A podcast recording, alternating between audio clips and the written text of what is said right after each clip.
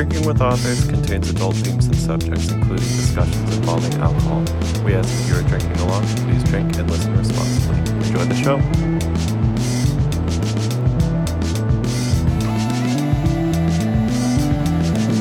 Adam doesn't say anything the entire thing, he just gestures and Yeah. points at me for time, so. And if we need to take breaks, sometimes You need to let us know if you need to take breaks, 'cause- You Just do this gesture right here. yeah.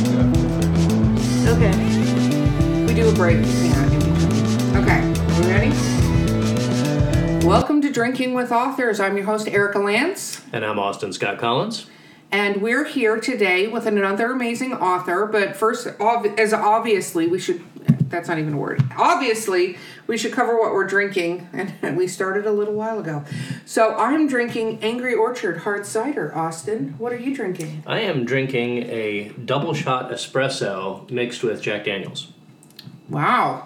Way to start off a day. Mm-hmm. I'm not really sure what my goal is with this. It Um, seems I'm- contradictory. I'm, hoping your goal is to wake up in a park somewhere, missing most of your clothes, but wearing something that you don't know where you got it from. like at the end of an alley, face down in a dumpster next to a dead Chinese acrobat no, you don't have enough Jack Rio de Daniels for that. Again. Again.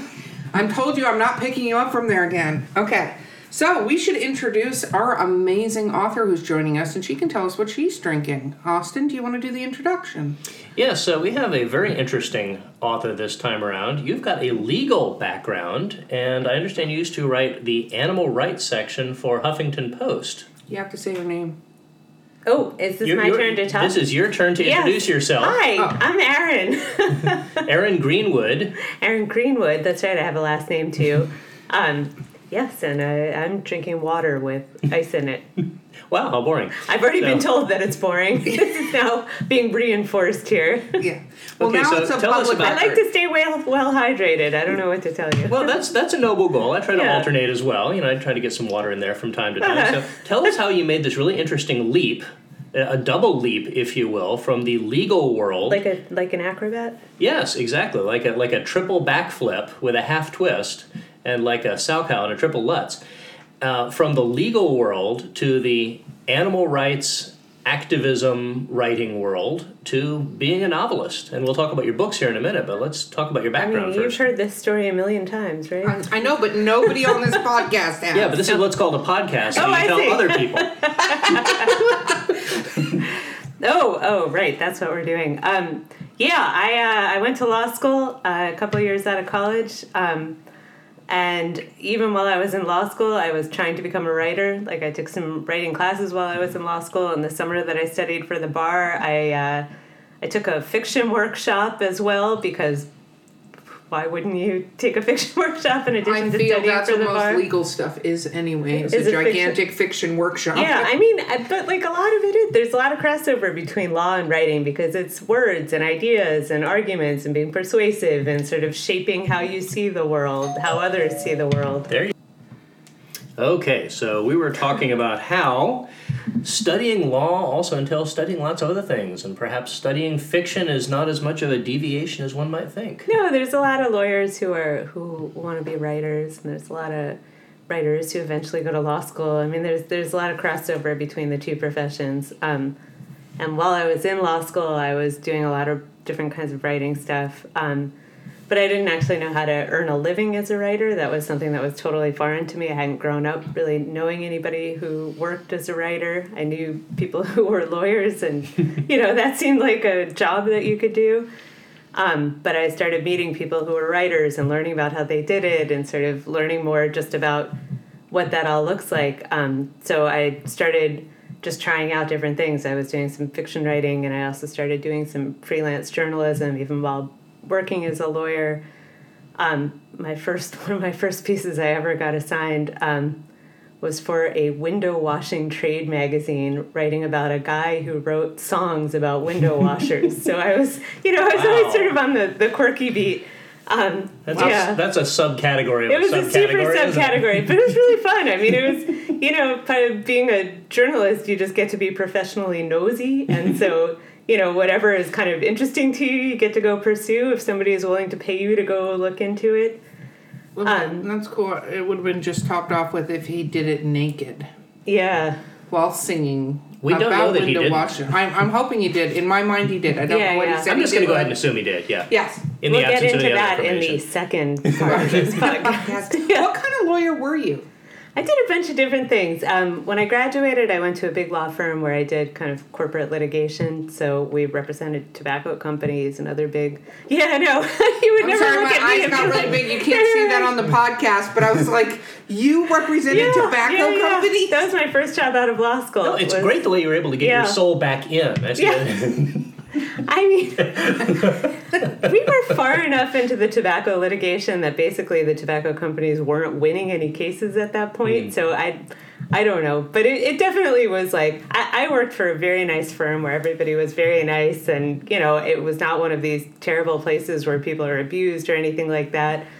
But I, I, I don't know. It just it, it was not a great fit. Um, yeah, and I yeah, I can imagine that. yeah. And I went from there to uh, this little island near Guam where I got hired, the, the Northern Mariana Islands, where I got hired to um, be. Uh, do you know what a law clerk is? Yeah. Yeah, so I was a law clerk for their Chief Justice at the Supreme Court then for a couple of years. Um, and went from there to the, the Northern Mariana Islands Attorney General's office, where I was in the civil division, represented agencies, and argued criminal appeals and did stuff like that. Wow. Yeah, while working on my first novel. what, Um, what, what kind of cases make it all the way to the Supreme Court in the Mariana Islands? I mean, God, you're gonna get me so nerdy here right at the beginning. So it's like I, we had two levels, I mean, two were, there- were levels there like of you court know there. mango ownership issues? I mean, there were there were some very local issues, but then it was also just kind of any you know. So they have their their trial court, which is like a state court here, and then the appellate court. So any case that somebody wants to appeal the decision from the trial court gets it gets to the the the local Supreme Court. It's like a state Supreme Court. How many layers are there Yeah. there? Like between small claims court and the Supreme Court in the Mariana Islands? How many? Like We didn't have a small claims court there. okay, so there's No, like no Yeah. claim was small. Come on, Austin. Obviously. yeah. No, we just had we had, so we had our trial court. Then then decisions from the trial court would get appealed to our Supreme Court. Um, and then actually, because of kind of a quirk of, of territorial law there, uh, cases from our Supreme Court could get brought then to the could get appealed to the Ninth Circuit Court of Appeals, which is very unusual for for state courts. the Ninth Circuit what has jurisdiction over the Mariana Islands. Yeah, yeah, yeah. So each of the territories has a has, you know, we have a relationship with the mainland United States, and we're you know some mainland law applies in the territories, some of it doesn't, but but you know we are part of the United States. I say we still. I've been gone for a decade now. I, I Eleven think that years. this but- literally might be our most educational podcast Right, yet. right, right. Yeah, I mean, the history nerd in me wants to know how the Ninth Circuit Court inherited the Mariana Islands, but I think we're going to lose people if I ask this question. So I want to. Yeah, yeah. Well, they have, you know, they have the Western United States, and and the Northern Marianas are sort of. I, I believe the Ninth Circuit has jurisdiction over Hawaii, and the the Marianas are kind of not that far. I mean, they're far, but as far as things go, they're they're closer geographically to Hawaii than other parts Did the of the Ninth US. Circuit Court ever reverse a decision by the Supreme Court of the Oh my Mariana God. Islands? Oh my God! You know what? I'm sure that they have. But for the life of me, I can't think of what it is right now. After I leave, I'm gonna look and it then up. somebody had to give the chicken back. No, no, no. I mean, they're like, you joke, you joke, but this is like a real place where people have, you know, legal disputes just like they do anywhere else. And yeah. Okay, we're gonna we're gonna move on to books because Well, no, hang on, because there's there's another stage in the segue here. Because you went from doing this Yeah. to writing for Huffington Post. So Yes. tell us about how that happened. I mean, it, the same way it is for everybody who makes that leap. yeah, there was no, a I, drunken night, and he, she ran into the top editor while her top was removed, waving a Romanian flag. that's it. And I he's had, like, I "I had wanna a double shot you." of espresso with some Jack Daniels. And so Arianna Huffington actually approached you personally. No, no, no, no. It was uh, look. I got I got extremely lucky. Is basically the long and short of it. That I came back to the U.S. I think either in 2007 or 2008. I can't remember which exactly.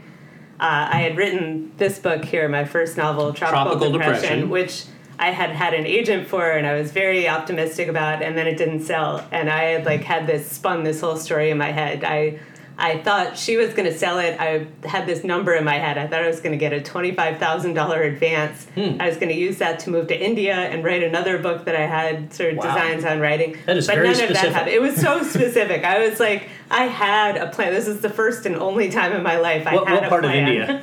But oh, it was this.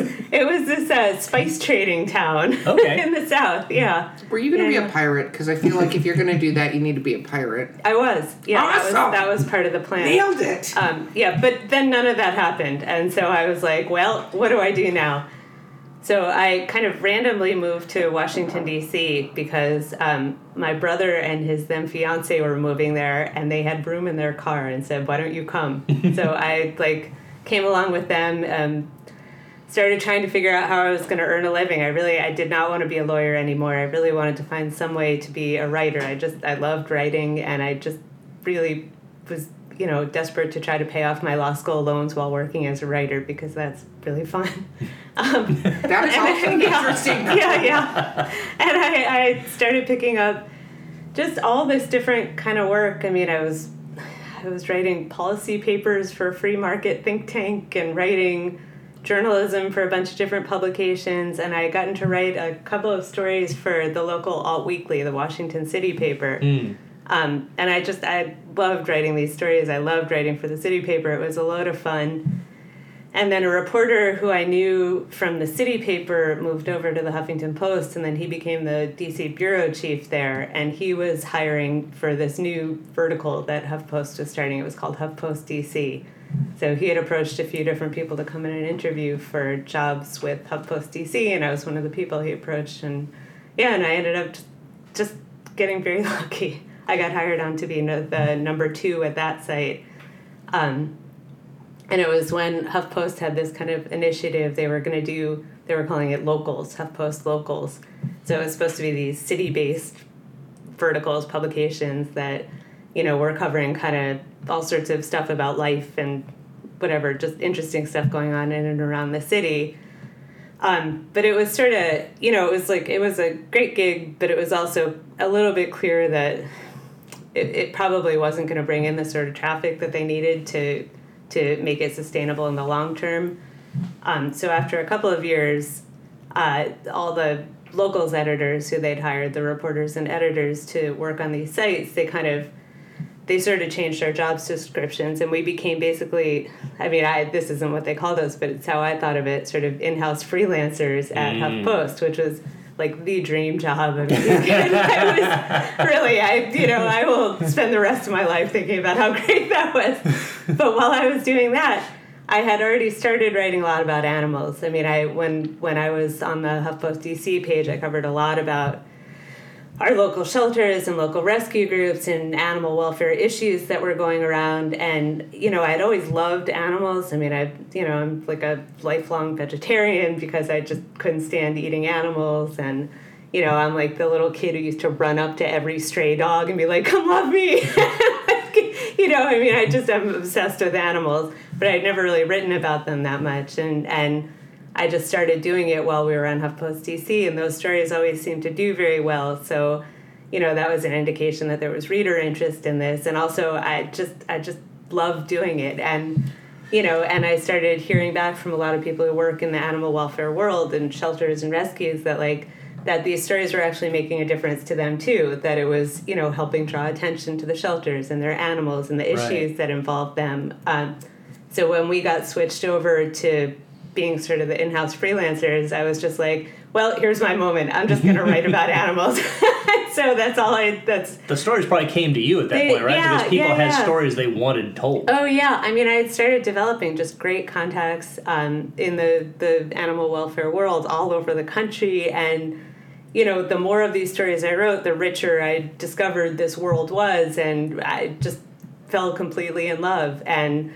You know, I just sort of took it upon myself. Nobody said you can you can just write about animals now. I just decided I'm just going to write about animals now, and it you've was, got this legal background, so Yeah, a yeah, lot of the. Mm-hmm. stuff you write about has a legal angle. Because, for example, breed-specific legislation, you can you can write about stuff like that Yeah. from a, a point of knowledge, right? Yeah, yeah, yeah. The legal issues involving animals, the you know the social issues involving animals the the human issues involving animals the fun you know it's like it's just an incredibly rich beat and i loved it. And eventually you know i pestered the the powers that be long enough that they changed my job title to animal welfare editor because that was actually what i was doing. And it was yeah it was just it was it was beautiful. I feel very very lucky that i got to do that. Yeah. And then? And then so novels. So the let, 1st us talk about novels. Yes, sure we already mentioned tropical depression. This was number one. that was my first one What Yeah. is tropical tropical depre- drinking? Drinking, tropical yeah. depression about? Yeah, yeah. Give us give us the high Um, level summary. So you're you're not going to believe this given my background, but it is about this young lawyer from New York who moves to a tropical island where adventures ensue. So, sounds like a stretch. I mean, Yeah. it was I made the whole thing up. It's fantasy. Not based on any real life You know, events no, whatsoever. I, this is what I usually do. It's like it's definitely fiction. I mean, it is hundred percent fiction. For example, the main character is five foot two instead of five feet. So Oh. yeah. wow, you didn't even go like five five. We're like, you know what? Kitten pumps. We're wearing kitten pumps. yeah, yeah. No, I mean it really, it really, truly is fiction. I would say the first draft of this book was very much not fiction, and then the the person who eventually became my agent. She's not my agent. I have a different agent now, but the person who eventually became my agent saw a draft of it and was like. There's too many characters and not enough happens. You need what's called a plot. and, you know, and- Wow, that's A what? yeah, yeah, a plot. Yeah, I know exactly. And yeah. you didn't just immediately hang up on that person? No, Erica, no, have you I- heard about this plot thing Yeah, that I've never Arin's heard. talking about? Right. No, So- actually, hmm. I did hear it derogatorily Sounds fake. Yeah. It's vague. It's fake news. fake news. I, I think it's spelled P L O T. You can look it up. Somebody I think, I think it's got two T's and an Yeah. E. Actually, I think it's But actually it's it, it's French. It's pronounced bleu. yeah, no, that's it. That's how she said it. Yeah. yeah, yeah. Anyway, the end version of it, which eventually got published by like, when I say indie, I mean this was just like a guy who decided he wanted to publish a book, and I had a book, and I was like, nothing is happening with this book. you can publish it if you want, and this became my first published book. Like, That, that that definitely. I mean, that's a pretty common experience. The first book is like the first pancake. You know, yeah, never comes out right. burnt on the edges. Yeah, yeah. It's burnt on it's burnt on the outside. It's Yeah. running on the inside. Yeah. Or like the first marriage. Yeah. Burnt Oh, on the outside, goodness. running on the inside. Too dark. Way too dark. Sorry. Too soon. Too your first murder. Your first. You don't cover up the evidence properly. And it's like I Just told, some your guy. alibi is full of holes. Yeah. The first murder is never a good one. I told you not to talk about that on the Uh, podcast I'm, Yeah. I'm sorry. I'm sorry. Okay. We'll, uh, It's okay. I'm book a, two. I'm a lawyer. Oh yeah, no, that's not gonna help us here. Former Okay. lawyer. so let's talk about save the enemy. Save the enemy. Can I tell you, this is this title still is like so the first book was published I think in 2013 something like that um, by as I said just this guy. And it was like you know we had we had such ambitions. We had like he and I would strategize late at night. Oh there's gonna be a book tour blah blah blah. It turned out like there was not even enough money to like print out a lot of copies of it. It was you know it was like a super super indie situation. But it somehow got into the hands of the person who became my editor for the next two books, um, who was starting out a young adult imprint at a kind of established indie publisher in New York. It's a like it's an independent publisher that distributes through Penguin Random House. So it's like, you know, it's like a real New York publisher. And he'd somehow got a copy of Tropical Depression and read it and liked it and reached out to me and said, I'm starting this imprint. Would you like to write a book for me? And I was like, Yes, I would, like to write a book for you. Um, so he, I mean, it's so funny. I like I didn't know anything. I knew nothing about any. So he handed me a list of story ideas that they had generated in house and said, "Do you like any of these?" And I said, So they, "Sure, gave, yeah." they gave you the story. They gave me the story idea for this. Yeah. So Um, do you see anything in the box you like? yeah, basically, basically. And I was like, yeah, yeah, sure, I can do this. yeah, why not? So I picked one of them and we worked on the book together. And, um, you know, it's this, I mean, I, I don't know. It's like, I, I, I have such mixed feelings about this book. Like, I, I love her in some ways. There are parts of her that I think are really wonderful, and other parts are Her just meaning like, the protagonist. uh, What's that? Her meaning the protagonist. No, the her meaning the book. Okay. Yeah, the book is a female. book is That's interesting. You- yeah. Your book is gendered. That's, that's Yeah. interesting. Uh, what gender is the first book? She, they're all. All they're all girls. Yeah. Okay, wasn't sure. Just wanted to make sure we had use of the correct pronoun. Yes, thank you. Yes. Thank you for asking. Yeah. So save the enemy. Yeah, Um, yeah, yeah. Is- the- what is save the enemy about? Oh my goodness, what is it about? It's about this girl and who has moved to Old Town Alexandria with her family. She doesn't want to be there. She has a brother who's on the spectrum, who's this sort of genius who takes up all the oxygen in the room. um, and her mother has just been killed in this vicious way, and she and then her father goes missing, and she and her brother have to go try to figure out where he is and find him. And they you know but she's also kind of a scatterbrained teenager who like wants to go to a party instead of going to look for her father. And you know it's it's it's the two of them sort of trying to figure out what happened and where he is and uncovering family secrets. And Wow. yeah yeah it's sort of it's sort of goofy though at the same time and I had pushed for the title to be the awful awful because part of what they do is they go in search of this milkshake called the awful awful um, and my publisher said no we cannot name a book awful um, Well, you know, sometimes publishers do have good ideas. I guess I don't yeah know. I think the awful awful would have been a fantastic title. I think so too. And you know what? I feel like I feel like it would have indicated to people who wanted a goofy book that here is a goofy book you can read. And I feel like Save the Enemy was like it indicated here is a very serious thriller. And in my life, I don't think I will ever write a very serious thriller. Well, and you mentioned Yeah. young adult. You mentioned young adult. Yeah. So how do you how do you define your genre territory? Um, I don't know. That's a good question. Uh, I mean, I, my last two books have both been young adult. My first book was not young adult. Um, I'm working on another book now that I guess is still young adult. Um, but I, I don't know. I mean, I think it's story based. I mean, you have you have overlapping Venn diagrams, right? You have elements. So what, I mean, what do you what do you think sort of stakes out where you thrive as an author? dogs. I mean, I mean, dogs. Yeah. Yeah, I think we can assume dogs are like the point of origin for Yeah. everything here. Yeah, yeah. Although my third book, Your Robot Dog Will Die, was the only one of these three um, that is really specifically about a dog, even though all three have dogs in them. And the book that I'm working on now is also about a dog. Do you have Um, a title for it yet? for the one that I'm working on now, that's a good question. So the title that I have been going with is The Big- awful, awful. No, The awful, awful. finally one day. I will produce it. this book. Damn it, I'm gonna write that book one day. no, this one, I, it's got a couple titles that I'm working with right now. One is Big Pitbull, um, which is the title that I kind of had in mind, which I love, but I also feel like, I don't know, I don't know if it's gonna draw in people in the way that it needs to. Um, another working title is Alice Lost and Found. Um, Hmm, I like yeah, that one. yeah, I kind of like that one too. I like Yeah. that one. I will vote. We vote for that one. Yeah, okay. If that matters, it, it shouldn't at all. But No, it definitely hy- does. hypothetically, that Yeah, would- that's like my my initial response. Like we're a focus group right We now. are. My initial response Yeah. is positive. a drunken focus group. A junket. I, Yeah. You guys are my target audience. So So, I, I noticed that so far drunken it seems like podcasters, yes, yes, drunken podcasters unite. yes. there's elements of mystery, there's elements of crime, and Yeah. it sounds like it's very character driven, Yes. Mm-hmm. and it sounds like a lot of you know quirky, sort of offbeat, slightly misfit, Yeah. like on the boundaries of society. These, these are kind of like all themes that Yeah. we're, God, we're this seeing is like a therapy again. session now. So- yes, Austin. Let, let's segue into Your Yeah. Robot Dog Will Die, Yes. which is like the big deal that's been getting everybody's attention. And when we first did a sit down with Yeah. you the first time around, uh, it was to talk about Your Robot Dog Mm-hmm. Will Die. This is the first book of yours that I bought. yeah. And uh, so, give us kind of a high level overview of this uh, this really interesting sort of semi sci fi premise that you've Yeah. got about our relationship with pets in the future. Yeah.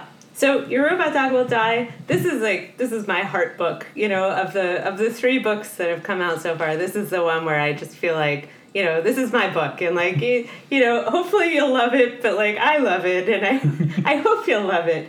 It's uh it's set in the near future where dogs are nearly extinct. It's set at a at a at an island that if you've ever been to Gulfport, Florida, might seem vaguely familiar to you. Okay, that is an island, even Um, yeah. though it's a part of a Yeah, peninsula. yeah, yeah. Uh, so, but in the future, with climate change and oceans rising, it's an island. Oh, good to know. Yeah, it just I don't know if you're aware. No, but Um, we should notify some people. Hey, Yeah. hey, Gulfportians. I think Yeah. that's the thing. Gulfportians, pay attention. Right. You're probably gonna die. Is it- okay, is good. it Gulfportians or Gulfportians? Gulf portions, perhaps. Gulf portions. Yeah. I like that. Oh, yes. I don't know. You Gulf- know what? Comment in the podcast on Twitter for Yeah. us and let us know how we're pronouncing it incorrectly. But go ahead. Oh, sure. Yeah. So, so uh, this is the setting for a sanctuary that's home to the last dogs on Earth, and also some newfangled robot dogs. The the few people who live on this island at this sanctuary and take care of the real dogs are also kind of the focus group, the test market for new versions of robot dogs, which have been created to kind of replace the living things which are going extinct and Right. because of climate change and for other reasons. Um, and our main character, uh, Nano, um, I'll tell you about that name in a second because I know it sounds like it's like a futuristic sort of a name, but it's actually a personal name. Um, yeah, she she discovers something that uh, this happens early in the book, so it's not giving away too much. Um, she discovers a puppy who's where the puppy is not supposed to be, and the puppy is wagging its tail, which dogs aren't supposed to do anymore. And this sort of this sort of sets her out to uncover a bunch of secrets at Dog Island, which is the sanctuary and in the world, and she has to kind of set out from home in order to to see the world and save the dogs and save her family. Oh, wow. Yeah. And, you know, we're, we're recording this in November 2019, and I just want to mention November 2019 is the month and year in which Blade Runner is set. yeah. Really? Talking, yes, yes. So effective immediately, Blade, Runner is no longer set in the future. But it's interesting because we're talking about basically replicant dogs, Yeah. right? So did you uh, did you read uh, Do Androids Dream of Electric Sheep? You know, I haven't Philip read it. Yeah, I've seen Blade Runner, but I haven't read the the source material. Mhm. Uh, was, Yeah. was that uh, an inspiration? To the movie? Uh, no, I mean it's it's. I write much goofier stuff. You know, I, I'm not. I, I'm I'm If There's a lot of Blade Runner puns and- meant yeah. Back to the Future, right. Yeah, Right. that's Yeah, the yeah. basis. Yeah, And I I- mean it's very heartfelt, you know, but it's it's like heartfelt and goofy. I think more than yeah. Okay, well, on that note, we're going to take a quick break. We'll be back in just a moment.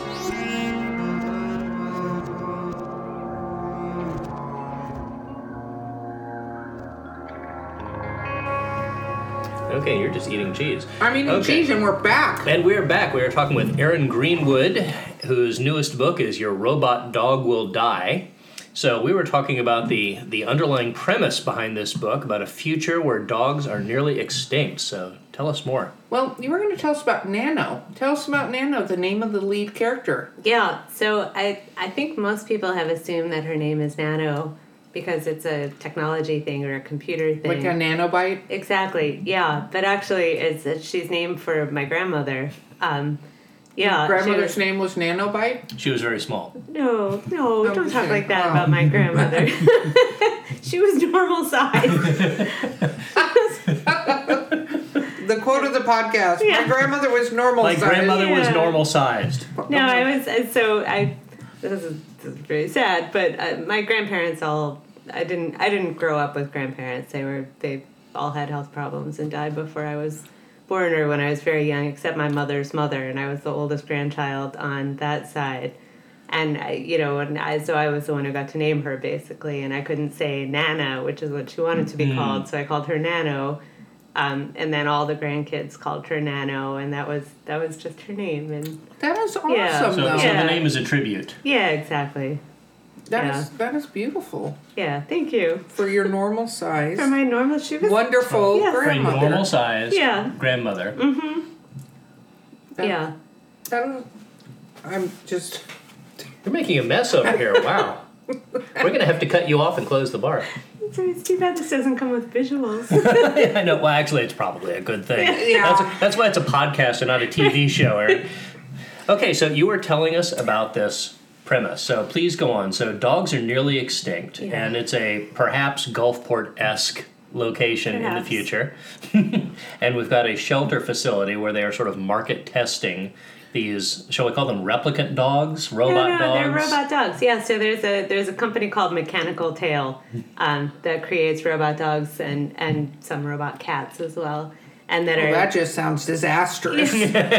Normal cats are they're- terrible. Yeah, but they're they're there to provide companionship and, and fill the hole that people have in their lives without being able to to keep dogs in their homes. Um, and the people who live on Dog Island, there's a couple dozen families who live on Dog Island, and they they are the ones who get the new generation of robot dog every time there is one, so that they can sort of beta test it and say what works and what doesn't work and you know, then they go through this heartbreaking ritual of having the robot dog that they've grown attached to get taken away um, because it has to be replaced with the new model so that they can then beta test it again. Um, Wow. yeah, so Where, where did you come up with this this concept? Because it's, it's awesome, but like, what made you? Where did where did this come? Obviously, it wasn't like book two where they handed Right. you a list and no, made no, you choose. yeah, so, no, no, this is all me. This Yeah, is- so this where is- did you come up with this with was my sentimental dark mind. um, yeah, so I came up with this. I, I have been. I came up with this idea while I was working as animal welfare editor at the Huffington Post, um, and I, you know, we're at a really exciting time in animal welfare where, you know, we are sort of figuring out how to save almost all the animals that come into shelters every year.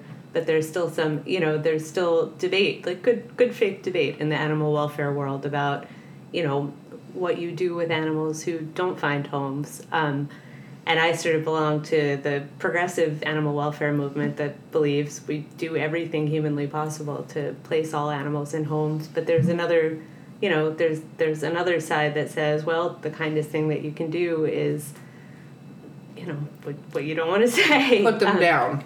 Right. yeah. I'm going to say it out loud. yeah, and and you know, I had been writing a lot about these different philosophies and and coming to my own thoughts about them and just you know in in exploring this deeply in journalism i realized that there were some ideas that i had to kind of explore in fiction to really be able to come to understand what i was really thinking and try to try to solidify my own thoughts and also just try to just try to explore what this what these things really mean um, if if you if you let them go. You know what what does this mean? What does it look like if you think that the world is too harsh for animals. You know what what does the world end up looking like if you think it's kinder for animals not to exist because the world is just too hard for them?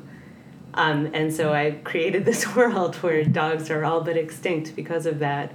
Um, and then just tried to see what would what would happen to the people who live there and what would happen to the remaining dogs. And you know how do we feel hope also? I mean i'm by nature sort of sort of a, a weepy optimist i guess is how You're i would describe sunny. myself Sunny is, I think, a term Yeah. that almost everyone applies to you. Oh, that's really nice. Mm-hmm.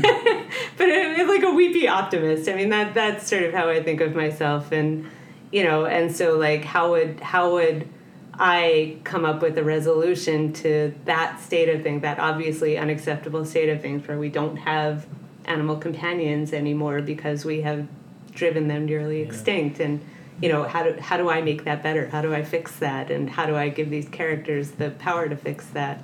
Science What fiction is such a through? wonderful means for that, isn't Yeah. it? Because you can take an idea that's you know kind of abstract, maybe kind of difficult for people, Yeah. but by putting it in a slightly different reality, you know, in Yeah. the, in the same manner of you know Gene Roddenberry, right? Just put it on a different planet or put it in a different you know time frame, Yeah. and you can talk about these things in a you know in a metaphorical way, perhaps. And uh, I mean, was that was that a little bit difficult? I mean, because you're obviously you're you're delving into some pretty deep emotional territory here, or was it really satisfying to finally be able to, you know, discuss these things openly using using maybe the the frame of technology, right? I mean, I would say it was both. You know, like I, I, the first, the very first scene in the book is a scene where Nano is having her latest robot dog model taken away from her, and she's feeling this incredible grief. You know, and also being told that this ritualized grief is, you know, for the good of the community, and it, you know, that's usually the the scene that I read when I'm doing a reading, and I. I swear I end up weeping myself, which is really undignified, you know. It's Um, cathartic, right? no, it's not because I go through it every time. So it's, yeah, So you're talking to somebody who just spilled wine cooler on herself at a podcast. So you're, whatever you do is not undignified at all. I mean, we each have our things. You know? I'm glad that's my thing. My moniker is that. Arin's is deeply emotional place, speaking for something she's very passionate about. Erica's is she can spill her apple cider on I mean, herself. we both have the things that we love. I think ah. there's room for both of us here. I've, I've, I've been there and I've I've seen you read and I can confirm this does happen. You Oh, just yeah, you, you it's get super really I mean- no, it's it's beautiful. I mean, if I may say, because it's like not everyone has that much of an emotional connection to the story they're telling. I think that really. I guess so. I think that's something to be proud of and something to cling to. And you've actually gotten a lot of really positive critical response from this book, haven't you? Yeah, people have been really nice. I mean, the thing that's the thing that's meant the most to me. I, you know, obviously you always hope to reach a lot of readers, and you know, my my secret goal in writing this book was to get new people interested in in not just in this story, but also in in animals. And you know, what I'd hoped is that a lot of people would read the book and then decide that they wanted to go adopt a dog afterwards. um, but yeah, I what what means a lot to me is I've heard a lot from people in the kind of animal welfare community that they feel like they they see themselves, you know, and that's that's really meant a lot. Yeah. I think it's awesome because I think whether you um, necessarily get the feedback that you wanted on the book, that feedback could be occurring for every person that picks up the book. The thing about reviews or communication is it's a big step, I think, for people to reach out and talk to somebody and talk to an author, especially if they're not 100% sure where they came from on it. So, anyone listening to this podcast that buys this book and decides to go adopt a dog, you're going to have the contact information from Arin in the notes of this podcast. I insist you write her and tell her her book worked so she can hang that email up and know that she at least reached one person to cause that to occur. And send her a picture of your dog, oh God, Oh, yeah, you have please. to. or let her come do. over and pet your dog. That would be even better. Yeah, invite me over. I want to pet your dog. Did that sound desperate? Like- no, but seriously, I mean, I yeah, reach out. I people used to. I look. I work in a behind the scenes job now, so my name isn't out in front of people where they're you know responding to my stories all the time anymore.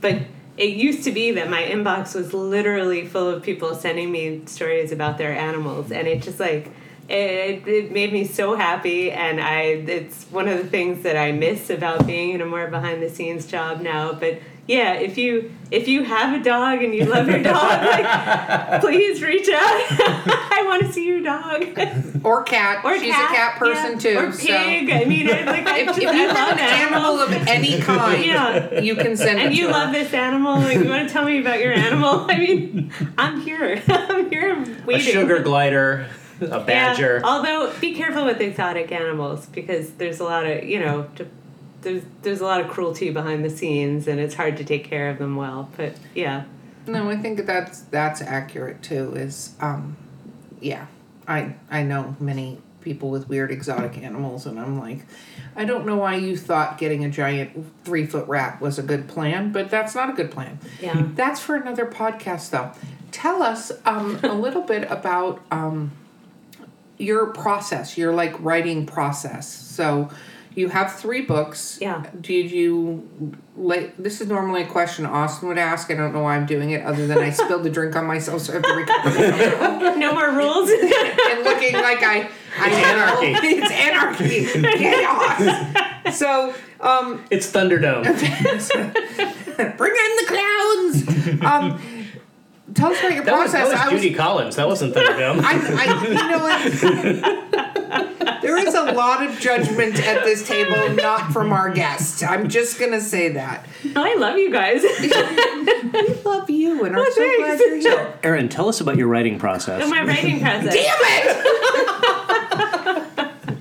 I mean, I, I think I think it's probably a fairly typical process, which is I spend every moment that I'm not writing thinking about whatever it is that I should want to be working on, and then when I sit down to write, I find online Scrabble to be extremely compelling. You clean the house. Oh my god, yeah, my, my bathroom is never so clean as when I'm on deadline. Um, yeah.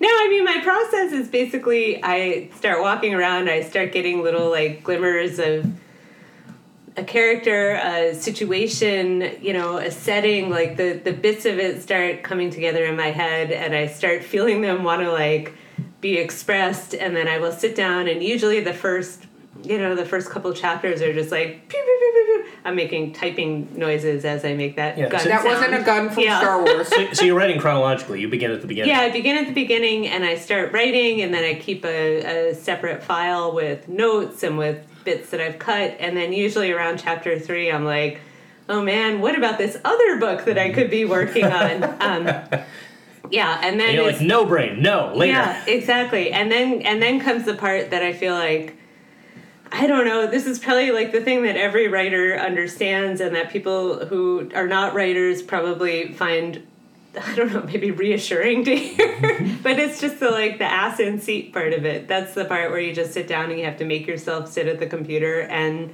keep working and it doesn't always feel good and it's not it's not that fun. Um, but it's you know, it's I guess working on my fourth book now, I just accept this is part of the process. Is the part where you just have to sit there and make yourself keep working, even when you would really rather be doing something else, and you can't tell if it's any good or not anymore, and you know you're just kind of lost in it. But usually, at some point, I start then seeing the end of it in my head, and then I'm writing toward the end, trying to like get to that thing that I think is going to make it resolve, and where where I feel like the characters should be, and and um yeah and then and that's the first draft you know and i i like i i found um have you read annie Lamott's bird by bird Hmm, yes, excellent, excellent Yeah. book. I highly recommend it. so I I, just got given this book. That- it is just literally pulled it out of a package. That, that book was actually given to me by Karen Hawkins.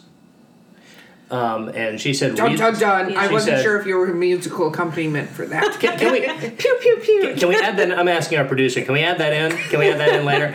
Um, yeah, what will that dramatic chord there? But no, she gave me this book and she said, seriously, you have to read this. It's amazing, and I agree, it is. So Well, now I'm going to read it. A friend Yeah. of mine got it for me for my birthday, along with a bottle of gin and recipes for writers for alcoholic beverages. that's a nice friend Yes, he's an amazing friend. But sounds I, like a good fit for this podcast. yes, actually. no, actually, it's, I it's was hitting all the notes. Yes, so I'm thinking that uh, anyway. I need to read that, but Yeah. we're, we're digressing because we are drinking. That's so just what no, what no, no, happens. you guys No, don't allow us to go. Do not allow us to go off the reservation. You're our guest, though. Trust me. Now, I, I want to know how far along are you when you know how it ends? I mean, do you start knowing how the whole thing is going to go? um Or You know, I would say for the first two books, I did not, and I really like for the first book for tropical depression. I think I, I wrote it. I came up with the end. I didn't like the end. Like I kept rewriting the end, and then finally I got to what was like, oh yeah, no, this is right. This is the right end.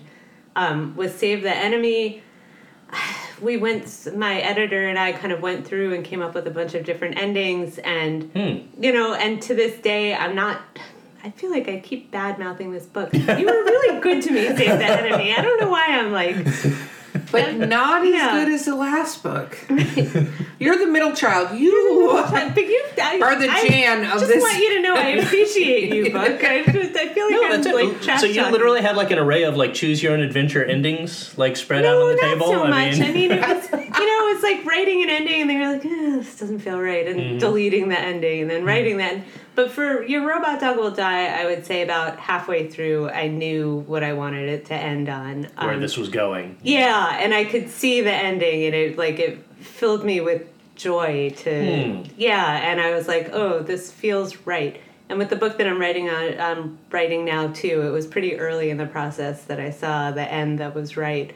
And I don't know if this is me maturing as a writer or if this is just like these books came into my head more fully formed or you know I, I don't know what it is but Yeah, well, you are maturing as a writer because you can't help it, right? But that's the I hope so. that's the awful thing, isn't it? That the better you get, the more disgusted you become with your previous work. Yeah. I think that's like the curse of every writer It's so is that mean, though. you know you you write a book and then you write another book and you write another book and you look back at you know the book that you wrote you know three books ago and you're like oh man why did i do that you know you're never happy with your previous decision i mean like i'm not maybe, Yeah. Well, maybe other people are i'm I not think that can be a curse of an author too, sometimes in being unable to finish. So it's one thing I always tell authors like you have to be done at some point. You have to be done and you have to publish your Yeah. work because I Yeah, think a lot of away from authors get into the rewrites. Like I, I am actually not a rewrite author. Mm-hmm. I won't go back and rewrite the book um, more than the f- time through. Like I'll beta readers, I'll fix what the beta readers said, but I will not do that to myself because it took me eight years to get my first book out. Right.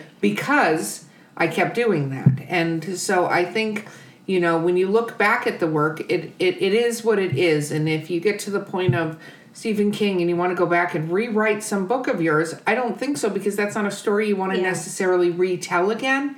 You just have to go, cool, that was where that Yeah. one went and move on. So I, I think it's normal for us to, any art of any kind, to look back at your first painting, your first sculpture, your first poetry. I mean, we all did poetry in school. Let's not talk about our middle school poetry for a moment. i can't believe you brought that up I am because I now I posted wanna your middle ask. school pro- poetry online. What no, is your Oh my, my middle school poetry? poetry is terrible. Maybe at some point we'll read it on the podcast. yeah but- speaking of things you regret writing oh my god and I, you know, I I think that that is the joy of doing it and finding the new stories. But I do think it's interesting because what you do is not a typical writer situation where you go back and you. I mean, when you're writing. Then you see it because writers are all different. Um, a lot of people know where their story is going to end, and then they have to figure out how to fill in the pieces to get to the ending or uh, other authors i talk to it's the character that's like talking to them and they take that path of where the character goes. And i'm always interested i always think it's interesting when people say they're surprised by what their character did. Like they're they're it's their character they're Yeah. writing it but they're like writing it and then they get surprised by the direction and i'm like multi-personality No, that happens all the time though. Don't you? I mean, don't you find that that like your fingers are just moving along, then you look and you're like, Oh, I'm possessed. I, I just so I'm working on rewrites on on whatever we're calling it, Big Pipple or Alice. book, um, book number four book number four. Yeah. book the fourth Yeah, yeah, and so I, you know, my I wrote a first draft. We don't have a publisher for it yet, but I wrote a first draft, and my agent read it, and she had a bunch of ideas for how to strengthen it before she tries to sell it. So I'm working on that right now. So, you know, uh, going through again and. Like I just wrote a breakup scene that I wasn't expecting, and it was, you know, it was like it just sort of came out, and I, find the writing process, even this long into it, I it feels so weird saying this, but it is such a like a mysterious and strange process, like such a mix of of kind of spontaneous creative stuff, but also like deeply analytical and logical stuff. I mean, you always have these two parts of your brain that are working at the same time on whatever you're working on, you know, and I, I don't know how it works. I don't know why it works. I don't know how it makes sense. That's Um, that's true. It is. It's both yeah. very deeply analytical and disciplined because Yeah. Mm-hmm. you're using language. It has to make sense. You have to follow, you know, the lu- the, the rules. You know, but at the same time, it's coming from this, you know, place of improvisation. You know, from you know deep within your cerebral cortex, and you have no idea really. It's like, okay, how is this going to work? I know what has to come out the end of the pipe. I don't exactly. Oh, wait, I know. Yeah. And this like you know flash of yeah, and you're like, brain, what are you Yeah. doing? Like, what is, yeah. and it's strap yourself in. It's going to be a wild ride. Right? It's And like, other okay, times you brain, just- let's go. sit and play online Scrabble for four hours. But you know, I, I don't understand how. I guess my process is like I come up with ideas for stuff.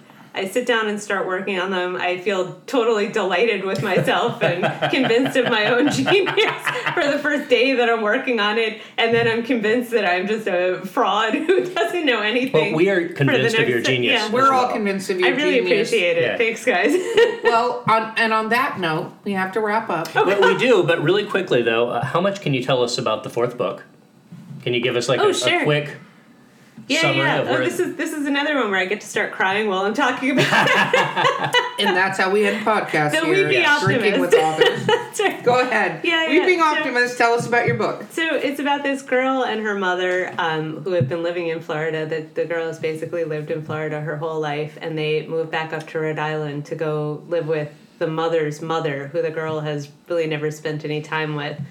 And the, the reasons for doing it are sort of mysterious and unclear, but you know, that this girl has to leave this life that she's known and that she's loved and go to this cold, strange place with people she doesn't know and a family that she's never heard anything good about and start a new life there. And it's it's you know, as she's doing it, she uncovers family secrets, and the the dog part of it is she finds a dying pit bull who, hmm. you know, who she convinces her mother to let her keep, and so you know, through taking care of this dog together, they kind of learn these family secrets and learn uh, know each other in a way that they haven't known before, and and kind of learn to engage in the world in a different way. That sounds really beautiful. That is Yeah. beautiful. Well, thank you. Thank you, Arin, for joining us.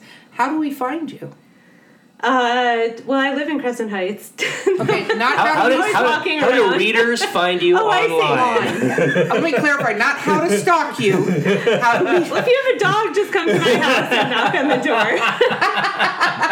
and otherwise, uh, I am on Facebook, where I am, you know, probably on Facebook too much. it's just um, Arin Greenwood, A R I N Greenwood, G R E E N W O O D, and on Twitter. Um, Oh God! Every time I say my Twitter handle, I'm just filled with regret. I chose my Twitter handle back when I did not realize I would actually ever use Twitter, um, but it's A R I N underscore twit.